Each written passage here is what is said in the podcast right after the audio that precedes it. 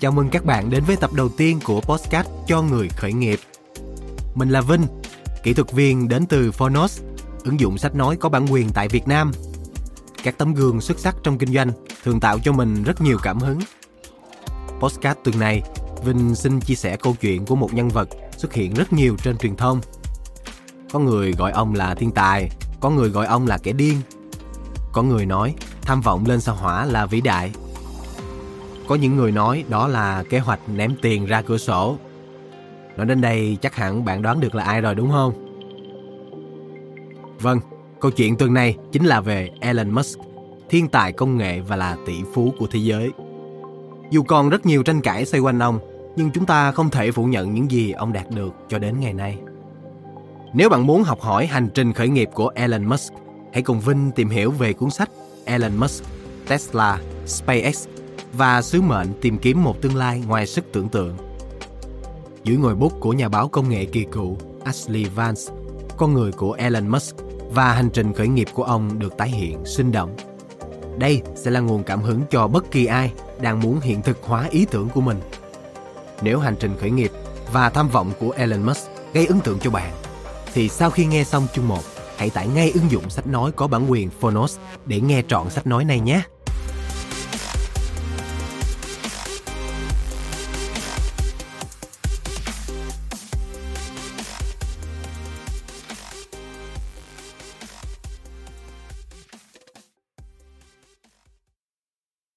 Bạn đang nghe từ Phonos.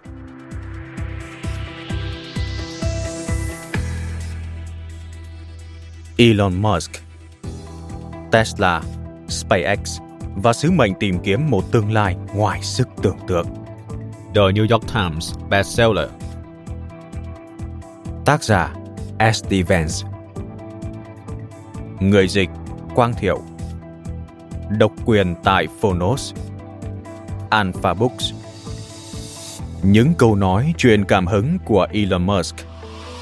Nếu bạn là CEO, bạn sẽ phải làm nhiều công việc mà bạn không hề muốn nhúng tay vào. Thế nhưng nếu bạn không làm những việc đó thì công ty sẽ không thể thành công. Không có công việc gì là quá thấp kém cả. Làm việc điên cuồng, hãy tận dụng 100 giờ để làm việc mỗi tuần. Nếu những người khác dành 40 giờ để làm việc, trong khi con số này của bạn là 100 giờ, thì ngay cả khi làm cùng một công việc, bạn sẽ sớm đạt được kết quả trong vòng 4 tháng thay vì một năm như họ. Con người nên theo đuổi những thứ mà họ đam mê. Đó mới chính là niềm hạnh phúc đích thực của họ.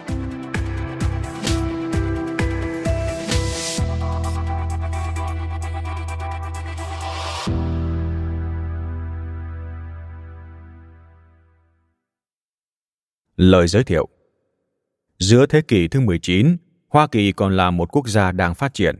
Đầu thế kỷ thứ 20, nước này đã chiếm lĩnh địa vị lãnh đạo thế giới và duy trì địa vị này cho tới ngày nay. Đâu là nguyên nhân dẫn đến kỳ tích trên của nước Mỹ trong suốt gần hai thế kỷ qua? Một trong những nguyên nhân quan trọng đó là nước Mỹ và nền văn hóa của nó khuyến khích tất cả mọi người bộc lộ đầy đủ tài năng, tạo cho họ cơ hội như nhau để cạnh tranh trong một nền kinh tế tự do. Cơ hội lớn nhất sẽ dành cho những người sáng tạo nhất, không chấp nhận những phương thức cũ, vượt lên trên những lối mòn tư duy để tạo ra những sản phẩm mới, công nghệ mới. Không chỉ thúc đẩy doanh nghiệp của họ phát triển, mà còn tạo động lực để đưa xã hội và kinh tế tiến lên không ngừng. Có thể kể ra một loạt các doanh nhân như vậy. Cuối thế kỷ thứ 19, đầu thế kỷ 20 là Andrew Carnegie với ngành thép, George Eastman với ngành nhiếp ảnh, Harry Ford với ngành ô tô. Tiếp đó là Thomas Watson với IBM, Robert Noyce với Intel, Bill Gates với Microsoft, Steve Jobs với Apple. Cuối thế kỷ thứ 20, đầu thế kỷ thứ 21, chúng ta lại được biết đến một thế hệ doanh nhân Mỹ mới tạo ra những đột phá về công nghệ và có ảnh hưởng toàn cầu. Đó là Mark Zuckerberg với Facebook. Và đó là Elon Musk, nhân vật được mô tả trong cuốn sách mà các bạn đang cầm trên tay. Elon Musk là ai? Elon muốn một cách thức giao dịch mới trên Internet. Anh sáng tạo ra PayPal. Elon muốn một chiếc xe hơi điện để bảo vệ môi trường. Anh lập ra Tesla Models. Elon muốn khơi dậy ước mơ đi tới không gian với chi phí rẻ hơn. Anh hình thành SpaceX. Anh không bao giờ nói không với những ước mơ của mình. anh sáng tạo để thay đổi thế giới. Khi nhìn lại lịch sử kinh doanh, thì đó chính là những điều mà các doanh nhân lớn của nước Mỹ đã làm trước đây. Tôi mong rằng bất kỳ ai, nhất là các bạn thanh niên và những người đang trên bước đường khởi nghiệp, khi đọc cuốn sách này sẽ nhận thấy một điều rõ ràng. Không quan trọng chúng ta đang làm lĩnh vực gì, mà cách thức chúng ta tư duy và tạo ra những đột phá mới thực sự quan trọng, thậm chí là sống còn đối với một tổ chức doanh nghiệp tác động lớn lao đến sự phát triển chung của toàn xã hội. Và tôi hy vọng một ngày nào đó việt nam sẽ trở thành quốc gia khởi nghiệp trân trọng giới thiệu cuốn sách cùng các bạn độc giả hà nội ngày 13 tháng 7 năm 2016 Chủ tịch Hội đồng Quản trị Tập đoàn FPT, Trương Gia Bình.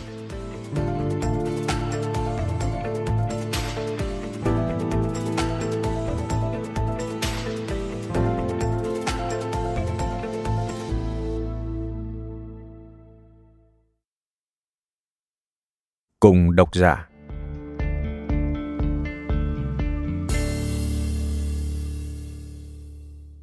Cuốn sách này viết về một gã khủng, phải, nhưng là một gã khủng có khả năng khuynh đảo cả thế giới. Với X.com, Elon Musk thay đổi tư duy của cả thế giới về dịch vụ ngân hàng. Với SpaceX, Musk đánh thức khát vọng của con người về một tương lai rộng mở ngoài trái đất. Với Tesla Models, Musk làm chấn động toàn bộ ngành công nghiệp ô tô với những trạm sạc năng lượng miễn phí và hình thức bán trực tiếp thay vì thông qua các đại lý. Với Solar City, Musk đang dần thực hiện hóa tham vọng tạo dựng một thế lực chi phối cả ngành năng lượng mặt trời lẫn ngành công nghiệp năng lượng nói chung. Tất cả những gì Musk tham dự vào đều liên quan đến những ý tưởng lớn lao làm thay đổi thời đại. Ashley Vance, nhà báo công nghệ kỳ cựu, đã bắt đầu cuốn sách này bằng câu hỏi mà Musk đặt ra cho anh. Anh có nghĩ tôi điên không? Và dù không trả lời Musk lúc đó, ta có thể biết Vance nghĩ gì qua những chuyện anh kể về Musk. Có tới không dưới 40 từ điên rồ trong cuốn sách này, và quả thật, bạn sẽ không thể ngăn mình thốt lên. Thật điên rồ khi nghe sách. Những gì Musk làm nằm ngoài khả năng tưởng tượng và cả ngoài kỳ vọng của hầu hết mọi người.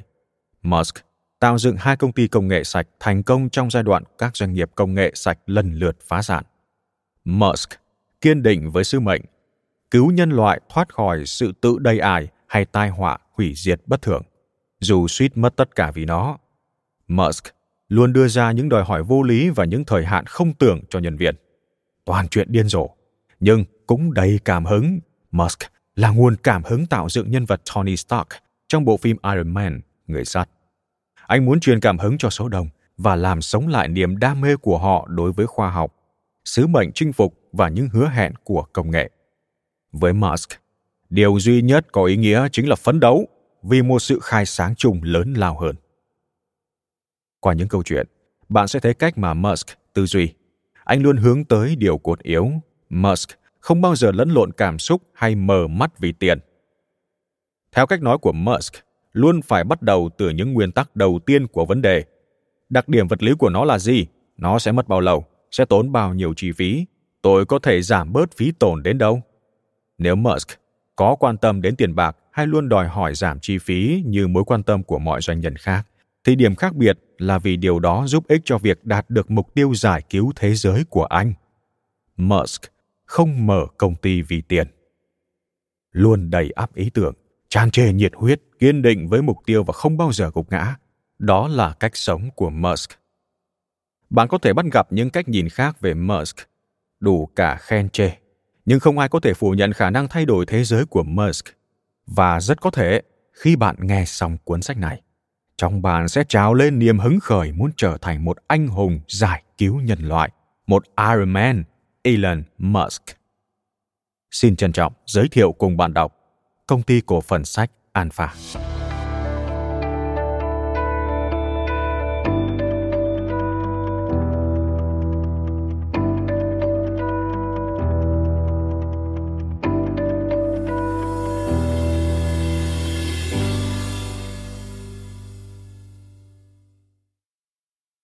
Chương 1 Thế giới của Elon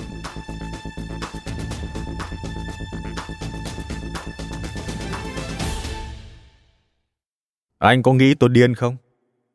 Elon Musk chợt hỏi tôi câu này khi chúng tôi sắp kết thúc bữa tối kéo dài tại một nhà hàng hải sản thượng hạng ở thung lũng Slicken. Trong đó, thung lũng Slicken nằm ở phía nam vịnh San Francisco, Bắc California, nước Mỹ. Ban đầu đây là tên gọi dùng để chỉ các nhà phát minh và nhà sản xuất vi mạch silicon, nhưng sau đó trở thành tên chung dành cho các doanh nghiệp và viện nghiên cứu công nghệ cao trong khu vực. Trở lại với câu chuyện, tôi đến chỗ hẹn trước và yên vị với một cốc gin pha tonic, biết rằng Musk sẽ lại đến muộn như mọi khi. Chừng 15 phút sau, Musk xuất hiện với đôi giày da, chiếc quần jeans thời thượng và áo sơ mi kẻ caro. Musk cao mét 8, nhưng nếu hỏi bất kỳ ai quen biết anh, họ sẽ khẳng định rằng anh còn to cao hơn thế. Anh có bờ vai rộng đến mức phi lý, dáng người đậm và chắc nịch. Bạn sẽ nghĩ rằng anh luôn biết cách tận dụng vóc dáng đó và toát ra phong thái tôi là sếp mỗi khi bước vào phòng. Nhưng kỳ thực anh rất hay ngượng ngùng. Một cái nghiêng đầu nhẹ khi bước vào, một cái bắt tay chào hỏi khi đến bên bàn. Thế rồi anh ngồi xuống ghế. Tiếp đó, Musk cần vài phút làm quen để cảm thấy thoải mái hơn. Musk mời tôi ăn tối để dàn xếp về vài vấn đề. 18 tháng trước, tôi đã thông tin với anh rằng tôi dự định viết một cuốn sách về anh và anh cũng nói thẳng với tôi rằng anh không có ý định hợp tác. Lời khước từ khiến tôi đau nhói, nhưng đã đánh thức bản năng phóng viên lì lợm trong tôi. Nếu tôi phải viết cuốn sách này mà không có anh, thì hãy cứ vậy đi. Tôi có thể liên lạc với vô số người từng rời bỏ hai công ty của anh, Tesla Models và SpaceX, và quen biết rất nhiều bạn bè của anh. Các cuộc phỏng vấn từng người một cứ nối tiếp nhau, từ tháng này sang tháng khác. Và sau khi tiếp chuyện khoảng 200 người, tôi lại được nghe giọng Musk một lần nữa. Anh gọi cho tôi từ nhà và tuyên bố rằng mọi chuyện chỉ có thể diễn ra theo một trong hai hướng. Hoặc anh sẽ khiến đời tôi khốn khổ, hoặc anh sẽ giúp tôi thực hiện dự án này. Anh sẵn lòng hợp tác nếu được đọc qua cuốn sách trước khi nó được xuất bản và thêm chú thích trong toàn bộ nội dung. Anh sẽ không can thiệp vào bản thảo của tôi, nhưng muốn có cơ hội chú thích lại trung thực những điểm mà anh cho rằng không đúng như sự thật. Tôi hiểu vì sao anh có suy nghĩ đó. Musk muốn có một công cụ nhằm kiểm soát toàn bộ câu chuyện về cuộc đời anh. Anh như một nhà khoa học bị ám ảnh và tự dày vò tâm trí mỗi khi thấy một lỗi sai sự thật. Chỉ một lỗi nhỏ trên trang giấy cũng có thể gặm nhấm linh hồn anh vĩnh viễn. Tuy hiểu cho lập trường của anh, nhưng tôi không thể để anh đọc cuốn sách vì nhiều lý do nghề nghiệp, cá nhân lẫn thực tế. Musk có phiên bản sự thật của anh và không phải lúc nào đó cũng là phiên bản sự thật mà những người khác chia sẻ.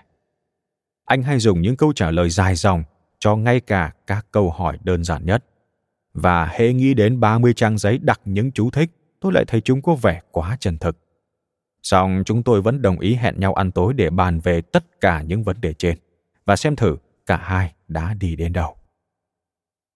Câu chuyện của chúng tôi bắt đầu với cuộc thảo luận về các nhân sự cho mảng quan hệ công chúng PR. Musk vẫn khét tiếng là đốt tiền cực nhanh vào đội ngũ PR và Tesla vẫn đang trong quá trình săn tìm một giám đốc truyền thông mới. Ai là người làm PR xuất sắc nhất thế giới? Anh hỏi với một phòng thái rất Musk. Rồi chúng tôi trò chuyện về vài người bạn chung. Về Howard Hughes và nhà máy Tesla. Trong đó Howard Robert Hughes Jr., sinh năm 1905, mất năm 1976, là doanh nhân, nhà đầu tư, phi công, kỹ sư hàng không vũ trụ, nhà phát minh, nhà làm phim và nhà hảo tâm người Mỹ. Ông được biết đến là người giàu có nhất thế giới trong thời đại của mình, với sản nghiệp có được từ hai bàn tay trắng. Trở lại với câu chuyện. Khi bồi bàn bước đến chờ gọi món, Musk liền nhờ anh ta gợi ý các món hợp với thực đơn low carb của anh. Trong đó, low carb là phương pháp giảm cân bằng cách hạn chế tối đa lượng carbon hydrate, chủ yếu là tinh bột hấp thụ vào cơ thể. Anh hài lòng với vài khoanh tôm hùm rán dưới sốt mực đen. Cuộc dàn xếp vẫn chưa bắt đầu, nhưng Musk đã sẵn sàng dùng bữa. Mở đầu câu chuyện, anh kể về nỗi lo sợ ghê gớm khiến anh thao thức hàng đêm. Rất có thể Larry Page, đồng sáng lập kiêm CEO của Google, đang âm mưu xây dựng một binh chủng robot được tăng cường trí tuệ nhân tạo có khả năng hủy diệt nhân loại. Tôi thực sự lo lắng về điều này, Musk nói. Rất thân với Page và hiểu rằng Page thực chất là người tốt tính chứ không phải tiến sĩ evil, nhưng Musk vẫn không cảm thấy an tâm. Tiến sĩ evil nhân vật phản diện trong loạt phim Austin Powers do diễn viên Mike Myers thủ vai. Trên thực tế, đó cũng là một phần của vấn đề. Bản chất tốt đẹp của Page khiến anh ta đinh ninh rằng mọi thứ máy móc sẽ mãi mãi tuân lệnh con người. Musk nói, tôi thì không lạc quan như thế. Anh ấy có thể ngẫu nhiên tạo ra thứ gì đó xấu xa lắm chứ. Khi thức ăn đến, Musk liền ngấu nghiến ngay. Anh ăn rất nhanh, làm mọi thứ trên đĩa biến mất với vài cú ngoạm lớn. Liều mạng giữ cho Musk vui vẻ và có hứng trò chuyện. Tôi chuyển cho anh khoanh thịt bò lớn từ đĩa của mình. Kế hoạch thành công. Được tất cả 90 giây. Thịt, miếng to, mật hụt. Phải mất một lúc tôi mới kéo được Musk ra khỏi câu chuyện u ám về trí tuệ nhân tạo và chuyển sang chủ đề tiếp theo. Sau đó khi chúng tôi cùng lướt qua cuốn sách Musk, bắt đầu thăm dò xem chính xác thì vì sao tôi lại muốn viết về anh và cân nhắc về ý định này của tôi. Khi thời khắc xuất hiện, tôi liền chớp ngay lấy lời anh. Với chút adrenaline trộn lẫn với hơi rượu gin, tôi bắt đầu tuôn một tràng kể lể suốt 45 phút về mọi nguyên nhân vì sao Musk nên để tôi đào sâu về cuộc đời anh, cũng như nên từ bỏ hẳn mọi sự kiểm soát anh mong muốn. Cuộc trò chuyện xoay quanh những hạn chế cố hữu của các chú thích, thói quen ưa kiểm soát đến gan giờ của Musk và việc thỏa hiệp với đức liềm chính nhà báo của tôi.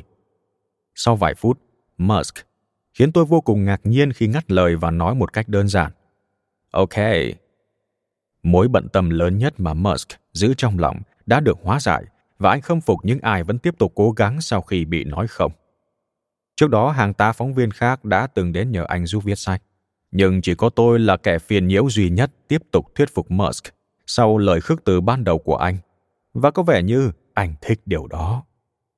Bữa tối lắng dần thành một cuộc trò chuyện thoải mái và Musk cũng vứt luôn thực đơn ăn kiêng lầu cáp của anh. Người bồi bàn xuất hiện với món tráng miệng khổng lồ màu vàng được trang trí bằng kẹo bông và Musk lao ngay vào nó, tay xé toạc từng nạm bông. Dàn xếp xong, Musk đã cho phép tôi tiếp cận các giám đốc trong công ty anh, bạn bè và gia đình anh. Anh sẽ dùng bữa tối cùng tôi mỗi tháng một lần và ngồi bao lâu tùy thích. Lần đầu tiên, Musk cho phép một phóng viên nhìn sâu vào bên trong thế giới của mình. Khoảng hai tiếng rưỡi sau khi chúng tôi bắt đầu, Musk đặt tay lên bàn, dợm người đứng dậy rồi dừng lại, nhìn vào mắt tôi và thốt ra một câu hỏi kỳ lạ. Anh có nghĩ tôi điên không? Khoảnh khắc kỳ quặc đó khiến tôi không nói nên lời. Trong khi từng sợi dây thần kinh như bốc cháy vì cố nhận ra xem đó có phải là một kiểu đánh đố hay không. Và nếu đúng thế, thì nên trả lời sao cho khôn khéo. Nhưng sau giây lát tôi mới nhận ra câu hỏi này có ý nghĩa với anh hơn với tôi. Tôi có im lặng cũng không thành vấn đề. Musk cũng im lặng. Rồi tự hỏi thành tiếng liệu tôi có đáng tin không? Và nhìn thẳng vào mắt tôi để ra phán quyết. Nửa giây sau, chúng tôi bắt tay và Musk vút đi trên chiếc sedan Tesla Model S màu đỏ chói. Mọi nghiên cứu về Elon Musk đều phải bắt đầu từ trụ sở của SpaceX tại Hawthorne, California, vùng ngoại vi Los Angeles, cách sân bay quốc tế Los Angeles vài cây số. Đó là nơi khách ghé thăm sẽ nhìn thấy hai tấm áp phích hỏa tinh khổng lồ được treo hai bên bức tường dẫn lên phòng ngủ nhỏ ở nơi làm việc của Musk. Tấm áp phích bên trái mô tả hỏa tinh của hiện tại, một thiên thể đỏ lạnh lẽo và trơ trụi. Còn bên phải là hình ảnh hỏa tinh với một lục địa bao la xanh mướt được bao quanh bởi các đại dương. Hành tinh đỏ đã được làm ấm và biến đổi cho phù hợp với con người. Musk đang hết sức cố gắng để biến điều đó thành sự thật. Mục tiêu cả đời của anh là đưa con người định cư ngoài không gian. Anh chia sẻ, Tôi muốn chết với niềm tin về một tương lai tươi sáng dành cho nhân loại. Nếu chúng ta có thể giải quyết vấn đề năng lượng bền vững, trở thành giống loài đa tinh cầu và xây dựng được một nền văn minh tự cường trên một hành tinh khác nhằm đối mặt với kịch bản tồi tệ nhất, trong đó loài người bị mất hết ý thức, thì... Uh, đến đây. Anh ngừng lại một lát. Tôi nghĩ điều đó thực sự tốt đẹp. Nếu Musk có nói hay làm điều gì đó có vẻ buồn cười, thì đó là do bạn cảm thấy thế. Chẳng hạn như lúc này, khi trợ lý của Musk đưa anh một cốc kem phủ vụn bánh bích quy và rắc hạt bên trên, rồi anh hào hứng kể về sứ mệnh cứu rỗi nhân loại trong khi môi dưới vẫn thòng xuống vết dính của món tráng miệng. Chính cá tính luôn sẵn sàng sốt sáng của Musk khi xử lý những điều không thể đã biến anh thành một vị thánh của thùng lũng Slaken, nơi các CEO đồng cấp như Page nói về anh với sự tôn kính, còn các doanh nhân mới nổi lại phấn đấu để được như Elon. Giống như nhiều năm trước đây, họ từng cố gắng nối gót Steve Jobs. Tuy nhiên, thùng lũng Slaken chỉ vận động trong một phiên bản méo mó và bên ngoài khung cảnh của sự hào nhoáng bao trùm đó. Musk luôn xuất hiện với phong thái hầu như đối lập. Anh thuộc về những chiếc xe hơi chạy điện, những tấm pin mặt trời và những quả tên lửa gợi nhớ về một ước vọng đã sụp đổ. Hãy quên đi Steve Jobs. Musk là phiên bản viễn tưởng của P.T. Barnum, người đã trở nên cực giàu nhờ kiếm ăn trên nỗi sợ hãi và dằn vặt của con người. Hãy mua một chiếc Tesla. Hãy quên đi mớ hỗn độn bạn đã gây ra cho hành tinh này trong chốc lát. Finney Tyler P.T. Barnum sinh năm 1810, mất năm 1891, một chủ cánh xiếc và doanh nhân người Mỹ, nổi tiếng với các trò chơi khăm chứ danh. Ngoài sáng lập đoàn xiếc Barnum and Bailey, ông còn là tác giả sách, nhà từ thiện và đôi khi còn là triết gia. Ông nổi tiếng với câu nói, cứ mỗi phút lại có thêm một tên khờ. Tôi đăng ký tham dự hội trại tại Slicken cách đây đã lâu. Musk gây ấn tượng với tôi như một kẻ mơ mộng có thiện trí, một thành viên cốt cán của câu lạc bộ công nghệ không tưởng tại thung lũng Slicken. Hội này chủ yếu là một sự kết hợp của những kẻ hâm mộ Ayn Rand với các kỹ sư theo chủ nghĩa tuyệt đối, những người xem thế giới quan siêu logic của họ là câu trả lời cho tất cả. Ayn Rand, sinh năm 1905, mất năm 1982. Tiểu thuyết gia và nhà lý luận người Mỹ gốc Nga. Bà nổi tiếng nhờ phát triển học thuyết chủ nghĩa khách quan cùng một số tác giả như We the Living, The Fountainhead, Atlas Shrugged, For the New Intellector và truyện ngắn Anthem. Là người gây ảnh hưởng rộng lớn tới nước Mỹ thời hậu Thế chiến thứ hai. Các tác phẩm của Rand đã nhận được sự mến mộ nhiệt thành cũng như phê phán nghiêm khắc. Trở lại với câu chuyện. Chỉ cần ta không ngáng đường họ, họ sẽ xử lý mọi vấn đề cho chúng ta. Sẽ sớm có một ngày chúng ta có thể tải chính bộ óc của mình xuống máy vi tính, thư giãn và để các thuật toán của chúng chăm lo mọi thứ. Phần lớn tham vọng của họ truyền được cảm hứng cho nhiều người và cho thấy các công trình của họ mang lại lợi ích. Thế nhưng các nhà công nghệ không tưởng này đã quá mệt mỏi vì sự tầm thường của bản thân, cùng khả năng huyên thuyên hàng giờ mà chẳng nói vào thực chất. Chớ treo hơn là thông điệp ẩn đằng sau của họ. Theo đó, con người là một tạo vật khiếm khuyết và nhân tính của chúng ta chỉ là một gánh nặng phiền nhiễu cần được xử trí thông qua một tiến trình thỏa đáng. Mỗi khi tôi bắt gặp Musk tại các sự kiện của thung lũng Slaken, bài phát biểu của anh có vẻ như luôn đánh thẳng vào sách lược của Hội Công nghệ không tưởng. Song điều khó chịu nhất chính là các công ty giải cứu thế giới của anh có vẻ không gánh vác nổi tất cả những sứ mệnh anh đã nêu ra. Tuy nhiên, đến đầu năm 2012, những kẻ hoài nghi như tôi buộc phải chú ý đến các thành tựu mà Musk thực sự đạt được. Các công ty từng một thời gây rối của anh đang thành công chưa từng có. SpaceX đã chuyển một đầu tên lửa mang hàng tiếp tế tới trạm không gian quốc tế ISS, International Space Station, và đưa nó trở về trái đất an toàn. Nguyên văn Capsule Đầu mang khí cụ hoặc người của tên lửa và không gian. Tesla Models cung cấp mẫu xe Model S, một chiếc sedan đẹp đẽ chạy điện hoàn toàn, khiến ngành công nghiệp xe hơi phải nín thở và giáng một cái tát làm Detroit thức tỉnh. Hai kỳ tích đó đã nâng Musk đến tầm cao độc nhất vô nhị trong số các doanh nghiệp khổng lồ. Chỉ duy nhất Steve Jobs mới đạt đến những thành tựu tương đương trong hai ngành công nghiệp khác nhau. Khi từng cho ra mắt một sản phẩm Apple mới và một bộ phim Pixar bom tấn trong cùng một năm. Song Musk vẫn chưa dừng lại. Anh còn là chủ tịch kiêm cổ đông lớn nhất của Solar City, một công ty năng lượng mặt trời phát đạt đang sẵn sàng phát hành cổ phiếu ra công chúng lần đầu IPO.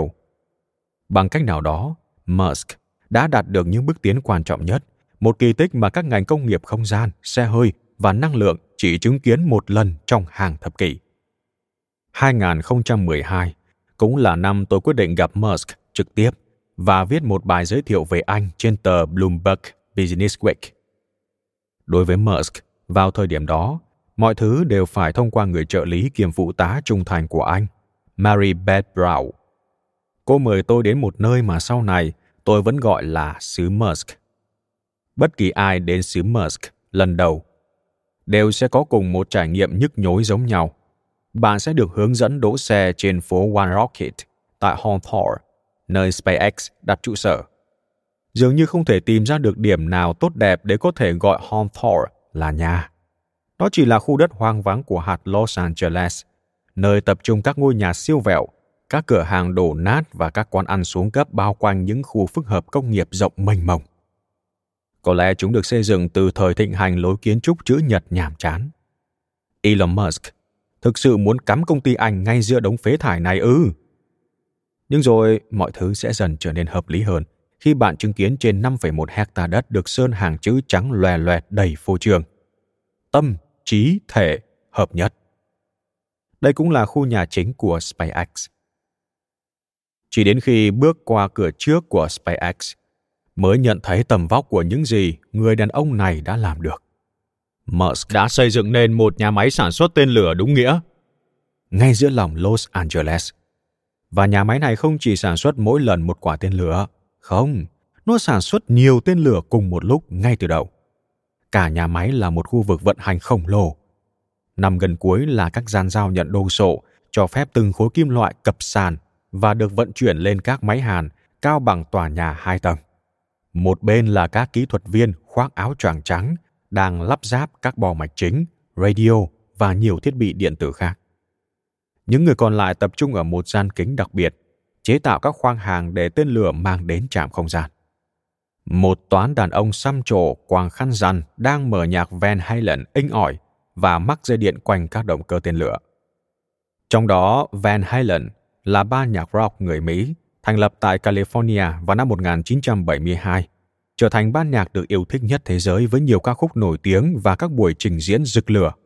Van Halen hiện là nhóm nhạc có nhiều bản hit đứng đầu nhất thuộc dòng rock chính thống trên bảng xếp hạng Billboard. Trở lại với câu chuyện. Các thân tên lửa hoàn thiện đang xếp hàng sẵn sàng để được chuyển lên xe tải. Vẫn còn nhiều tên lửa tại một khu vực khác của tòa nhà đang chờ được sơn vỏ trắng thật khó bao quát toàn bộ khung cảnh nhà máy ngay lập tức. Có đến hàng trăm bộ phận chuyển động liên tục đang lượn quanh các cỗ máy kỳ quái khác nhau. Đây chỉ là tòa nhà thứ nhất tại xứ Musk. SpaceX đã mua lại một số khu nhà từng là một phần của một nhà máy Boeing chuyên sản xuất thân máy bay 747. Một trong các tòa nhà này có mái vòm và trông như một nhà chứa máy bay. Nó đóng vai trò là nơi nghiên cứu, phát triển và xưởng thiết kế của Tesla. Đây cũng là nơi công ty chốt lại dáng vẻ cho mẫu sedan Model S và dòng xe tiếp nối chiếc SUV Model X.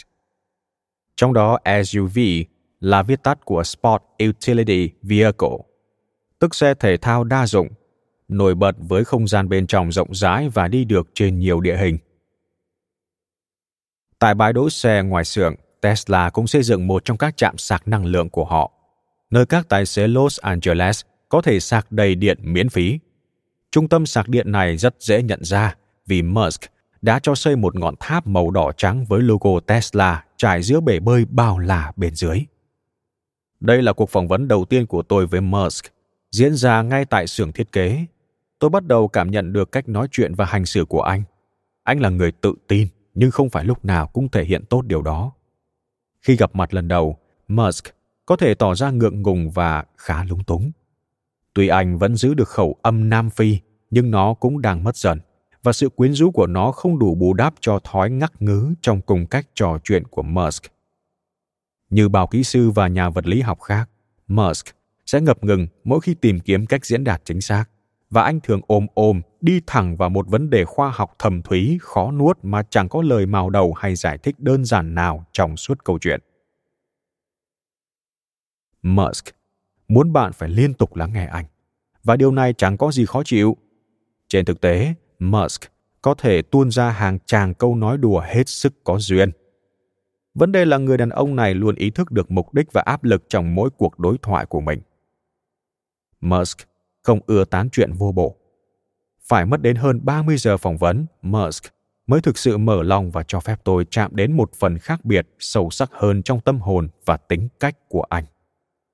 hầu hết các CEO lừng danh đều có một đội ngũ hỗ trợ xung quanh họ. Nhưng Musk đa phần chỉ một mình dạo quanh xứ Musk. Anh không phải kiểu người thích lượn lờ trong lễ tiệc. Anh là người luôn làm chủ không khí và xả những bước dài đầy quyền uy. Musk trò chuyện với tôi trong lúc đang dạo quanh sảnh chính của xưởng thiết kế, kiểm tra các bộ phận mẫu và xe cộ. Tại mỗi trạm, các nhân viên thường tới gặp Musk và báo cáo thông tin. Anh chăm chú lắng nghe, tiến hành xử lý và gật đầu khi hài lòng. Sau đó toán nhân viên tàn ra và Musk chuyển sang các thông tin tiếp theo.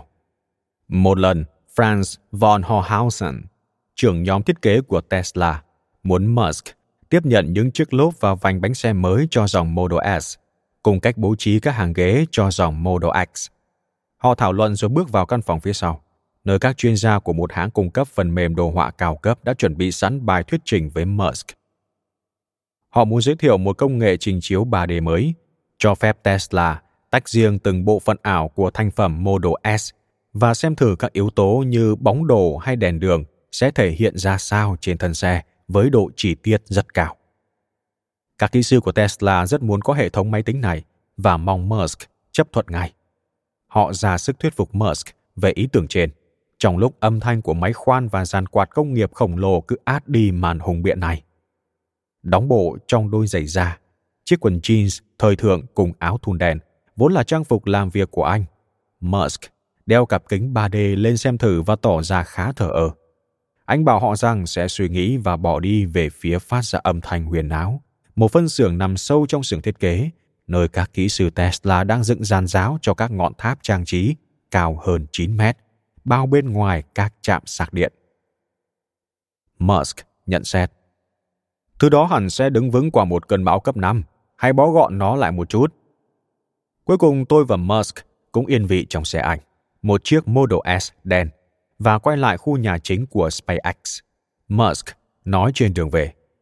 Tôi nghĩ có lẽ đang có quá nhiều kẻ thông minh theo đuổi các ngành về Internet, tài chính hay pháp luật. Đó là một phần nguyên nhân vì sao chúng ta không có nhiều phát minh.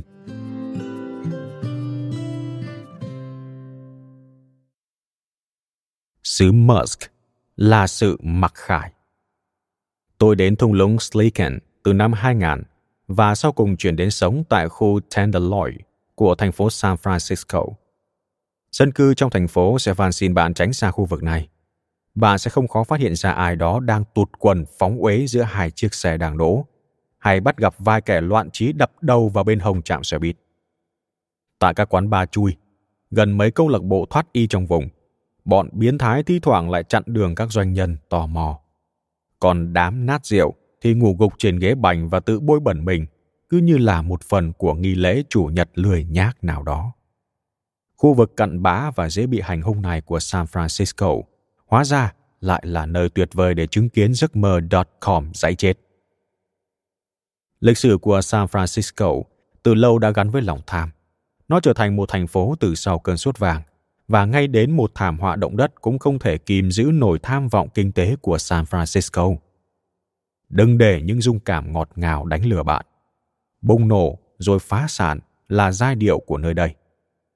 Năm 2000, San Francisco bất ngờ đón nhận đợt bùng phát kinh tế lớn hơn cả, để rồi bị thói hám lợi nuốt gọn. Đó quả là quãng thời gian sống tuyệt vời khi toàn bộ dân chúng đều chìm trong ảo vọng, một làn sóng làm giàu nhanh điên cuồng nhờ Internet. Xung lực từ thứ ảo tưởng chung này mãnh liệt đến mức có thể sờ thấy được và tạo thành lời đồn đại không dứt lan khắp thành phố. Và tôi đang ở giữa trung tâm của nơi tha hóa nhất San Francisco. Quan sát xem người dân tại đây bị sự thừa mứa ít nhiều nuốt chừng ra sao.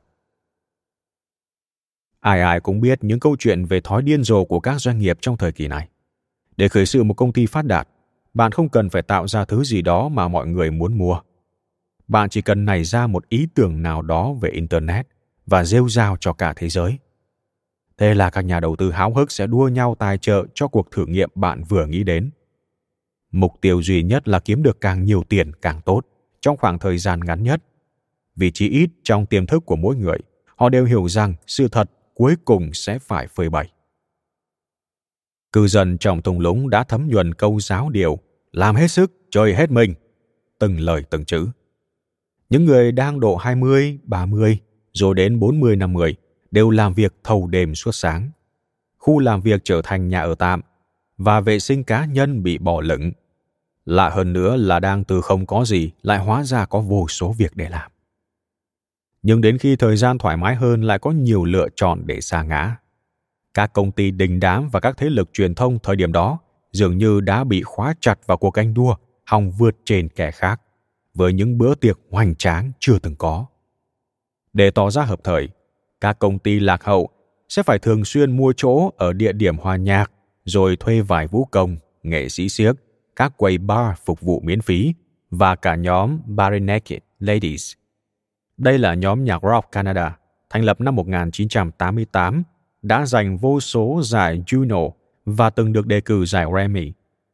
Các kỹ thuật viên trẻ sẽ xuất hiện để nốc sạch những cốc Jack and Cox, một loại cocktail pha giữa whisky Jane Daniels và Coca-Cola và khịt cocaine ở đằng mũi tại các nhà vệ sinh công cộng.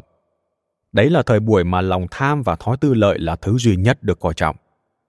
Trong khi thời kỳ hoàng kim được lưu vào niên sử, thì thời kỳ tăm tối sau đó lại bị lãng quên mà chẳng ai bất ngờ. Hồi tưởng một giai đoạn tăng trưởng phi lý, bao giờ cũng vui hơn ngẫm nghĩ về mớ hổ lốn nó để lại.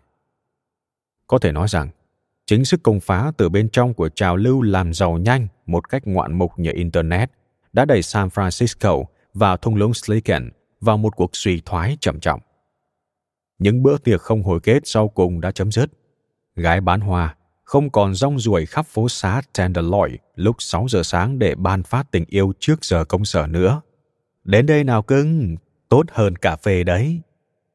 Thay vì nhóm Bar Naked Ladies, bạn chỉ thỉnh thoảng bắt gặp một ban nhạc nhái Neil Diamond tại một buổi ra mắt cùng vài chiếc áo thun miễn phí và trên hết là nỗi hổ thẹn ngập tràn. Neil Diamond, ca sĩ, nhạc sĩ và nhạc công người Mỹ nổi tiếng của thập niên 1960. Ông đã có hơn 125 triệu bản thu được bán khắp thế giới và được tôn vinh như một trong những nghệ sĩ xuất sắc nhất mọi thời đại. Ngành công nghệ không biết phải làm gì với chính mình. Các nhà đầu tư mạo hiểm kín đáo từng nếm đòn bởi bong bóng không muốn tỏ ra ngu dốt hơn nữa, nên họ quyết định dừng hẳn mọi dự án mạo hiểm mới. Các sáng kiến khởi nghiệp lớn lao nhất cũng bị thế chỗ bởi những ý tưởng nhỏ nhặt nhất. Cứ như thể thung lũng Silicon đang đồng loạt khôi phục. Nghe có vẻ cường điệu nhưng đó là sự thật.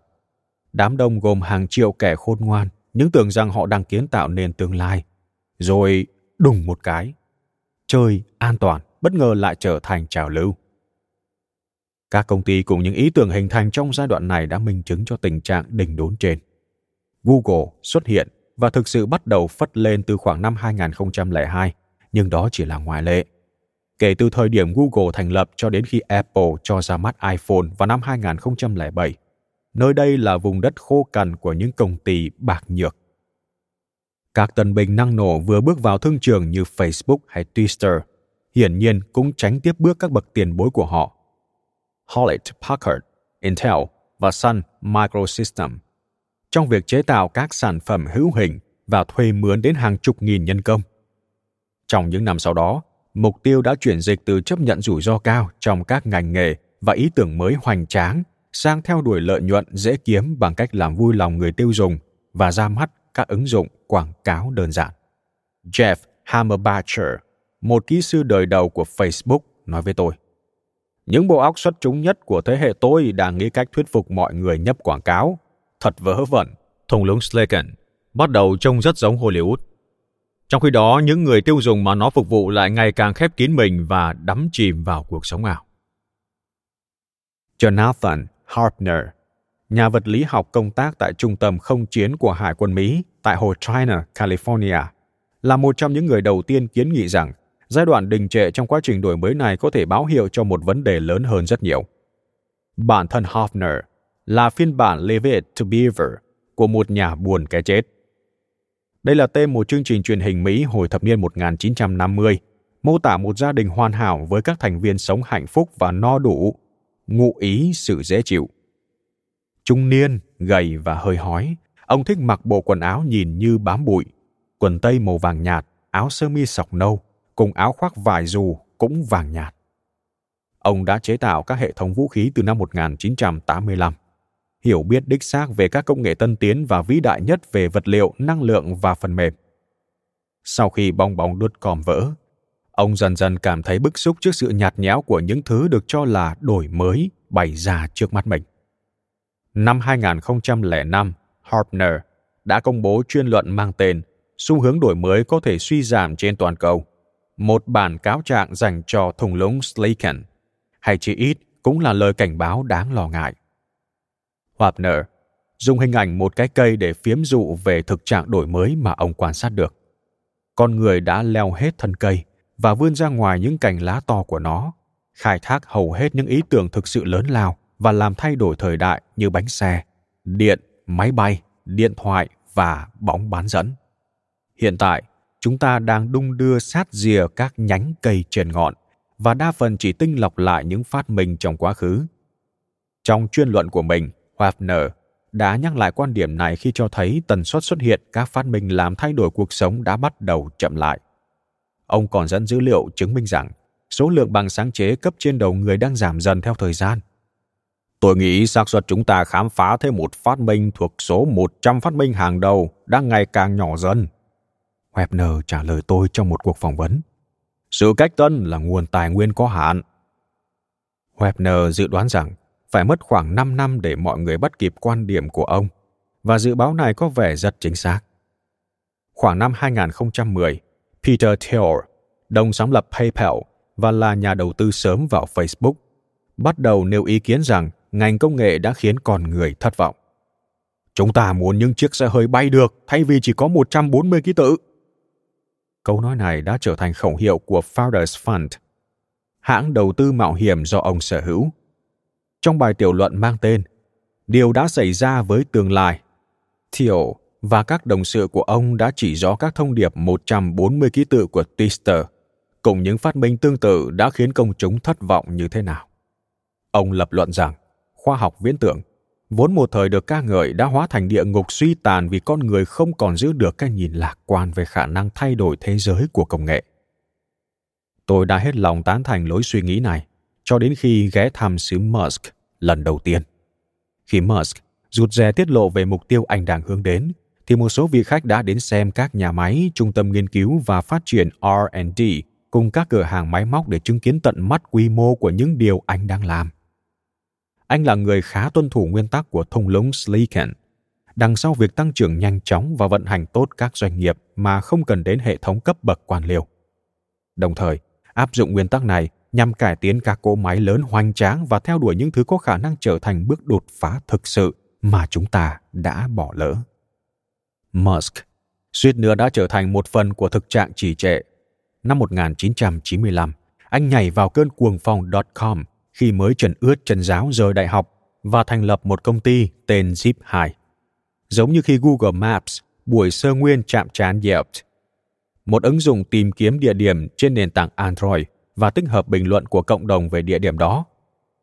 Cú liều đầu tiên đó đã kết thúc với một chiến tích trọng đại và chóng vánh. Năm 1999, Compaq mua lại Zip 2 với giá 307 triệu đô la. Musk bỏ túi 22 triệu đô la từ thương vụ này và dốc gần như tất cả vào khoản đầu tư mạo hiểm kế tiếp của anh. Một công ty khởi nghiệp sau này vươn mình thành PayPal.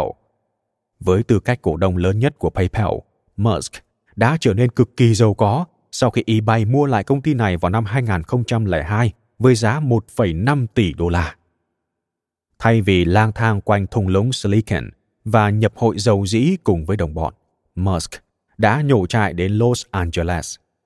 Thời đó, mọi người thường khuyên nhau rằng hãy hít một hơi thật sâu và chờ đợi một biến cố lớn đưa mọi thứ trở về đúng hướng.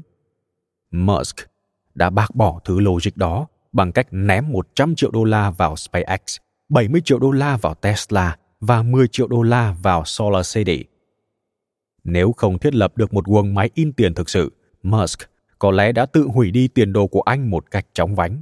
Anh trở thành chủ nhân của một hãng đầu tư mạo hiểm một thành viên, chấp nhận rủi ro tối đa và nhân đôi vốn liếng khi chế tạo các sản phẩm hữu hình siêu phức tạp tại hai khu vực đắt đỏ nhất trên thế giới, Los Angeles và thung lũng Silicon. Các công ty của Musk luôn tìm cách xây dựng mọi thứ từ đầu và suy tính cặn kẽ mỗi khi có thể, trong khi toàn bộ ngành hàng không vũ trụ, xe hơi và năng lượng mặt trời thường xuyên gặp khó khăn.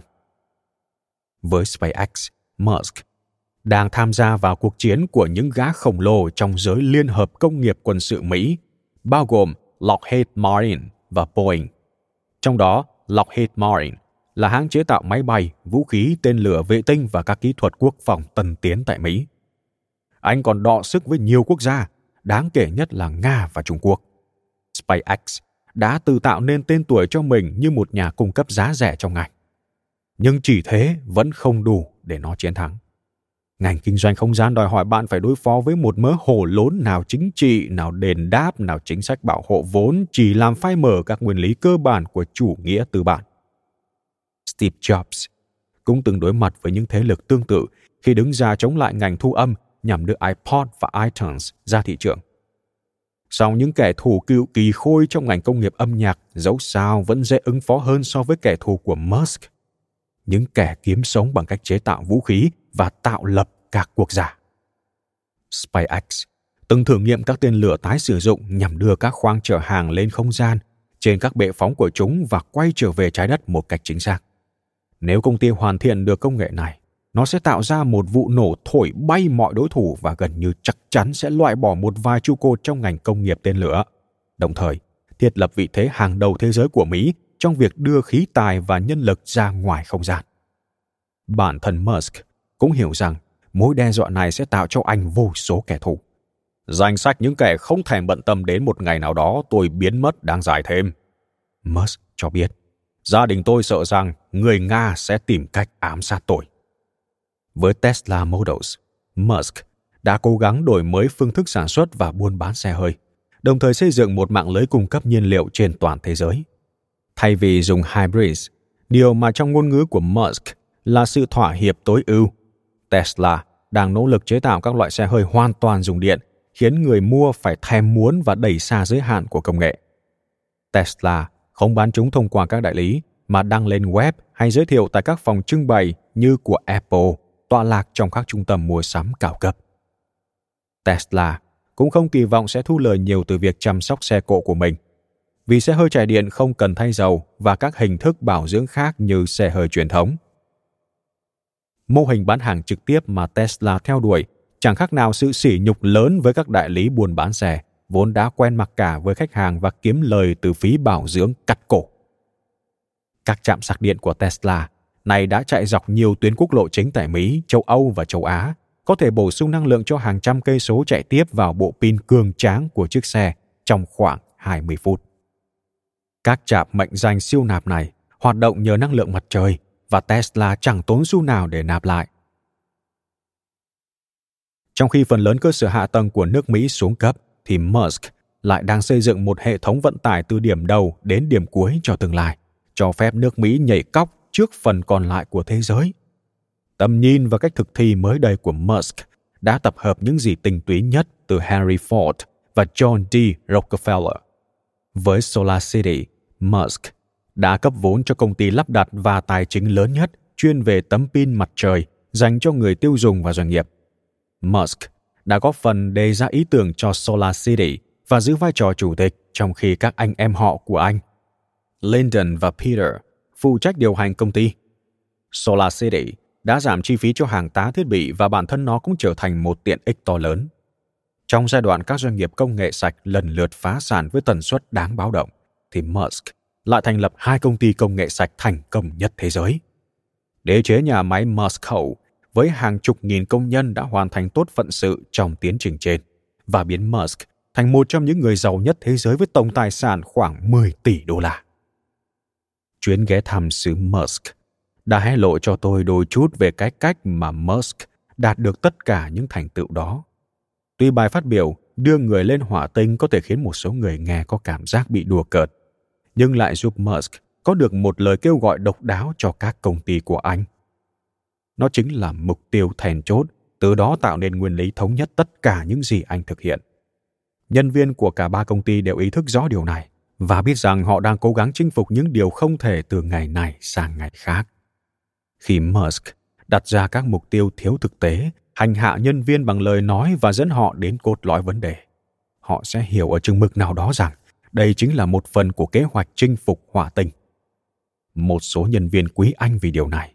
Những người khác ghét cay ghét đắng, nhưng vẫn dành sự kính nề và trung thành đến khó hiểu cho nỗ lực và sứ mệnh của anh. Yếu tố mà không ít doanh nhân tại thung lũng Slaken còn thiếu, nhưng Musk lại hình thành được chính là một thế giới quan đầy ý nghĩa. Anh là một thiên tài, luôn bị ám ảnh bởi sứ mệnh vinh quang nhất mà ai đó từng ba hoa. Anh không phải là một CEO chạy theo tiền tài, mà giống với một vị tướng thống lĩnh đoàn quân đi đến thắng lợi.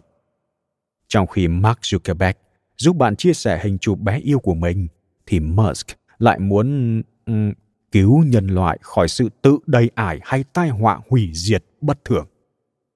Musk đã tự tạo cho mình một cuộc sống ngược đời nhằm duy trì tất cả những nỗ lực trên. Một tuần bình thường của anh sẽ bắt đầu trong căn biệt thự tại Bel Air.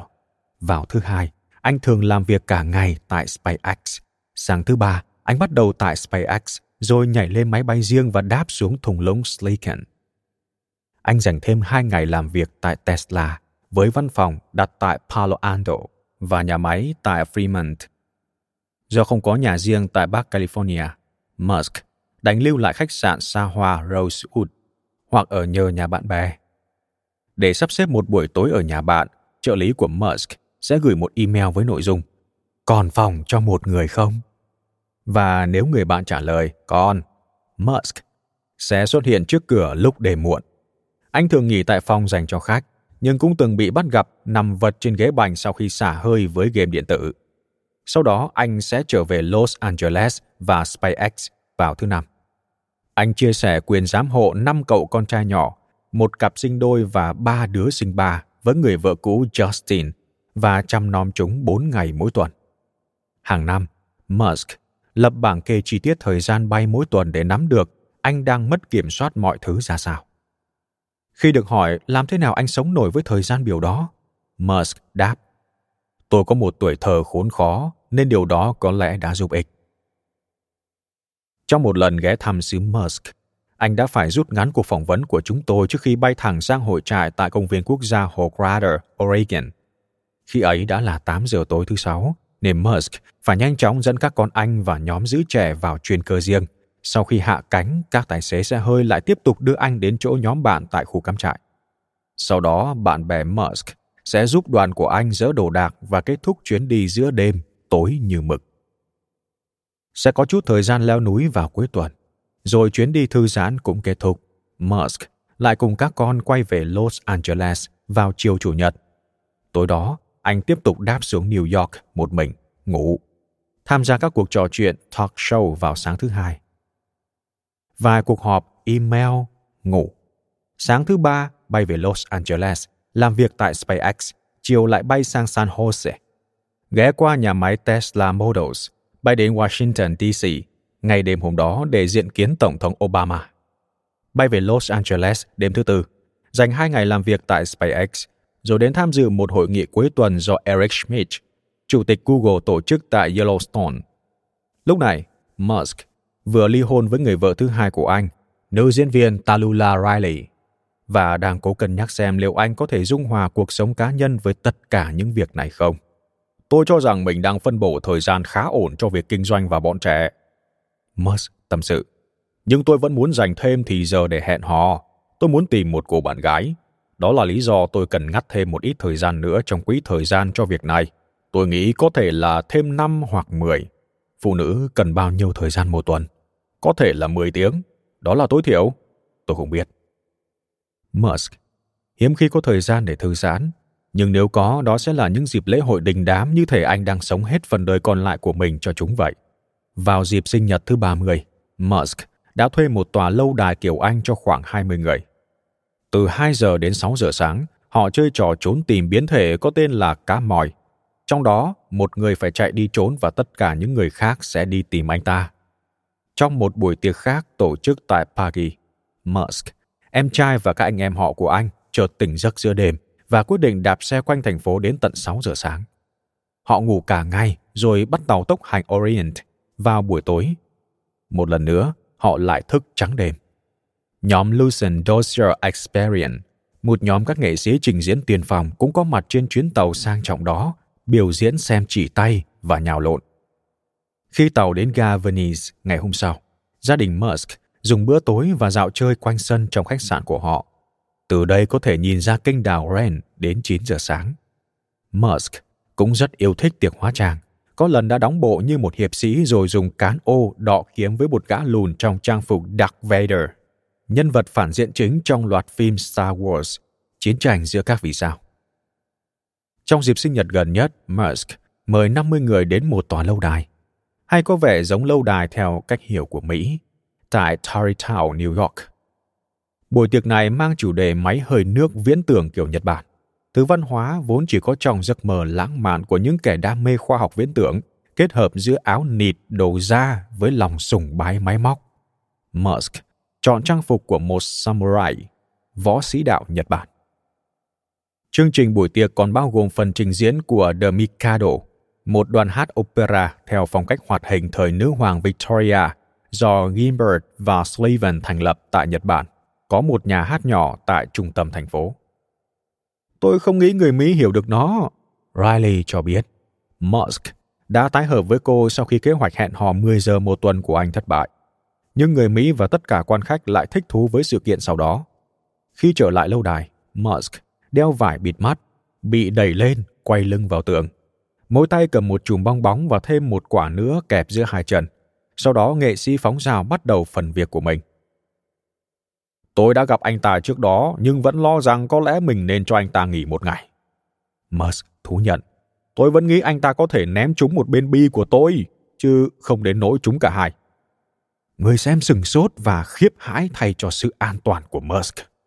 Quả là kỳ quái. Bill Lee, nhà đầu tư công nghệ và là một trong số bạn bè tốt của Musk, cho biết. Nhưng Elon tin vào khoa học của vạn vật. Một tay vật sumo hàng đầu thế giới cũng có mặt tại buổi tiệc, mang theo vài anh chàng đồng hương. Sới vật đã được chuẩn bị sẵn trong lâu đài và Musk mặt đối mặt với nhà vô địch. Anh ta nặng đến 159 kg, bắp thịt không hề đong đưa.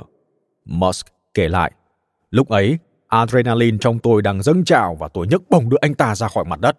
Anh ta để tôi thắng vòng đầu, rồi sau đó hạ gục tôi. Tôi nghĩ lưng mình đến nay vẫn còn ê ẩm. Riley bắt đầu có ý định biến các kiểu tiệc tùng này của Musk thành một thứ nghệ thuật. Cô gặp lại Musk vào đầu năm 2008 khi các công ty của anh đang sụp đổ. Cô chứng kiến anh đánh mất toàn bộ cơ đồ và bị báo chí nhạo báng. Cô hiểu rằng vết nọc của những năm tháng đó sẽ còn mãi và hợp chung với những đau thương khác trong đời Musk. Bi kịch khi mất đi một đứa con còn ấm ngựa, cùng một tuổi thơ lớn lên trong thô bạo tại Nam Phi, tạo thành một tâm hồn bị dày vò. Riley đã không quản ngại đường xa, cô chỉ muốn biết chắc Musk đã thoát khỏi công việc và chính nghĩa cử này đã khiến anh cảm thấy mình hồi phục, nếu không muốn nói là được chữa lành. Tôi cố nghĩ đến những trò vui mà anh ấy chưa được tận hưởng trước đây tại những nơi anh ấy có thể thư giãn. Riley nói, chúng tôi giờ đây đang cố gắng bù đắp cho tuổi thơ khốn khó của anh ấy. Bất chấp nỗ lực chân thành của Riley, kế hoạch của cô đã không thành công hoàn toàn. Không lâu sau buổi tiệc sumo, tôi bắt gặp Musk đang làm việc tại trụ sở của Tesla ở Palo Alto. Hôm đó là thứ bảy, nhưng bãi đỗ đã đầy xe. Trong các văn phòng của Tesla, hàng trăm thanh niên đang tích cực làm việc, một số đang thiết kế các bộ phận xe hơi trên máy tính, trong khi số khác tiến hành các thí nghiệm với thiết bị điện tử tại bàn làm việc.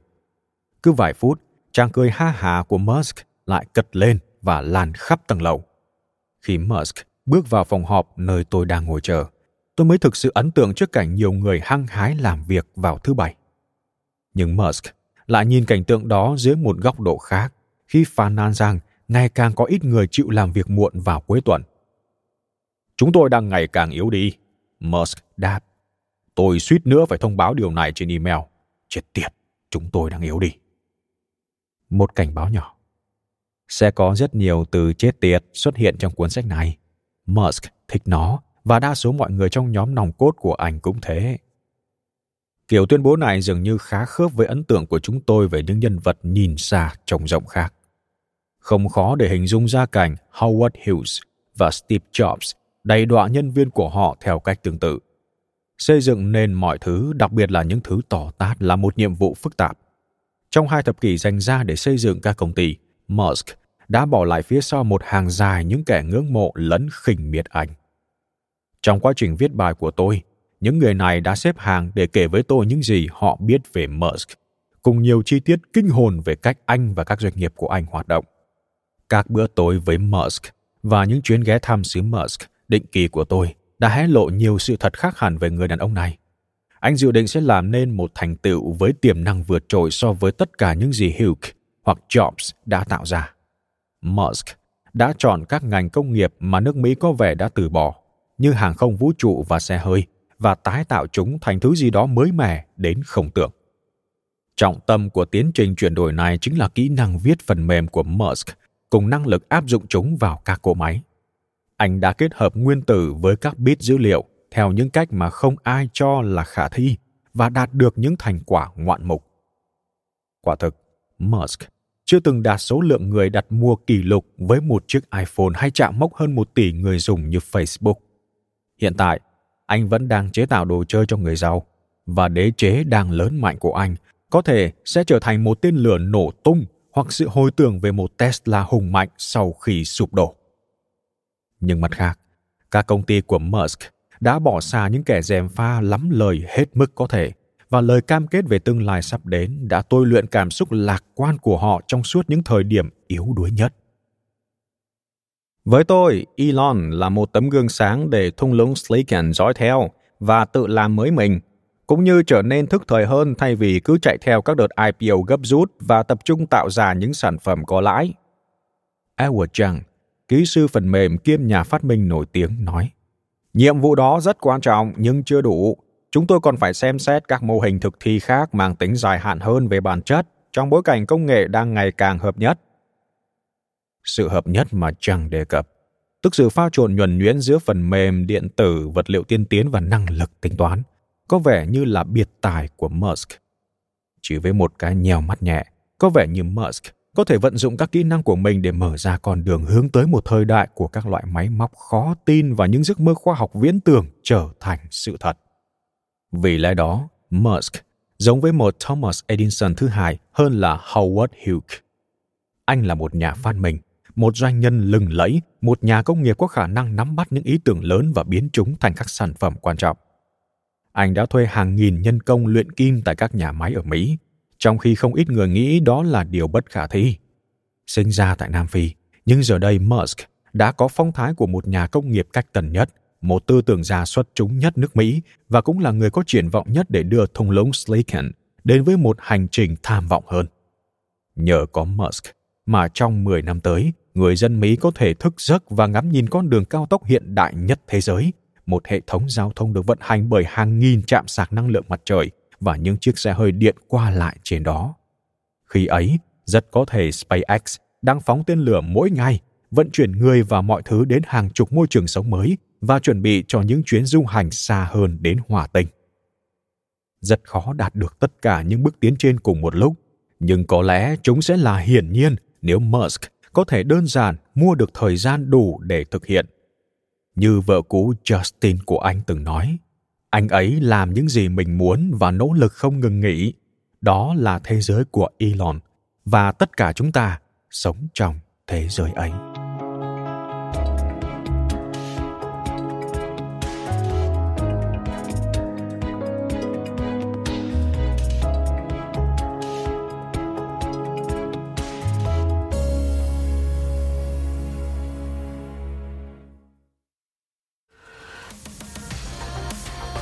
Cảm ơn bạn đã lắng nghe podcast cho người khởi nghiệp, một sản phẩm của Phonos. Tải ngay ứng dụng Phonos để nghe trọn vẹn sách nói của kỳ này nhé.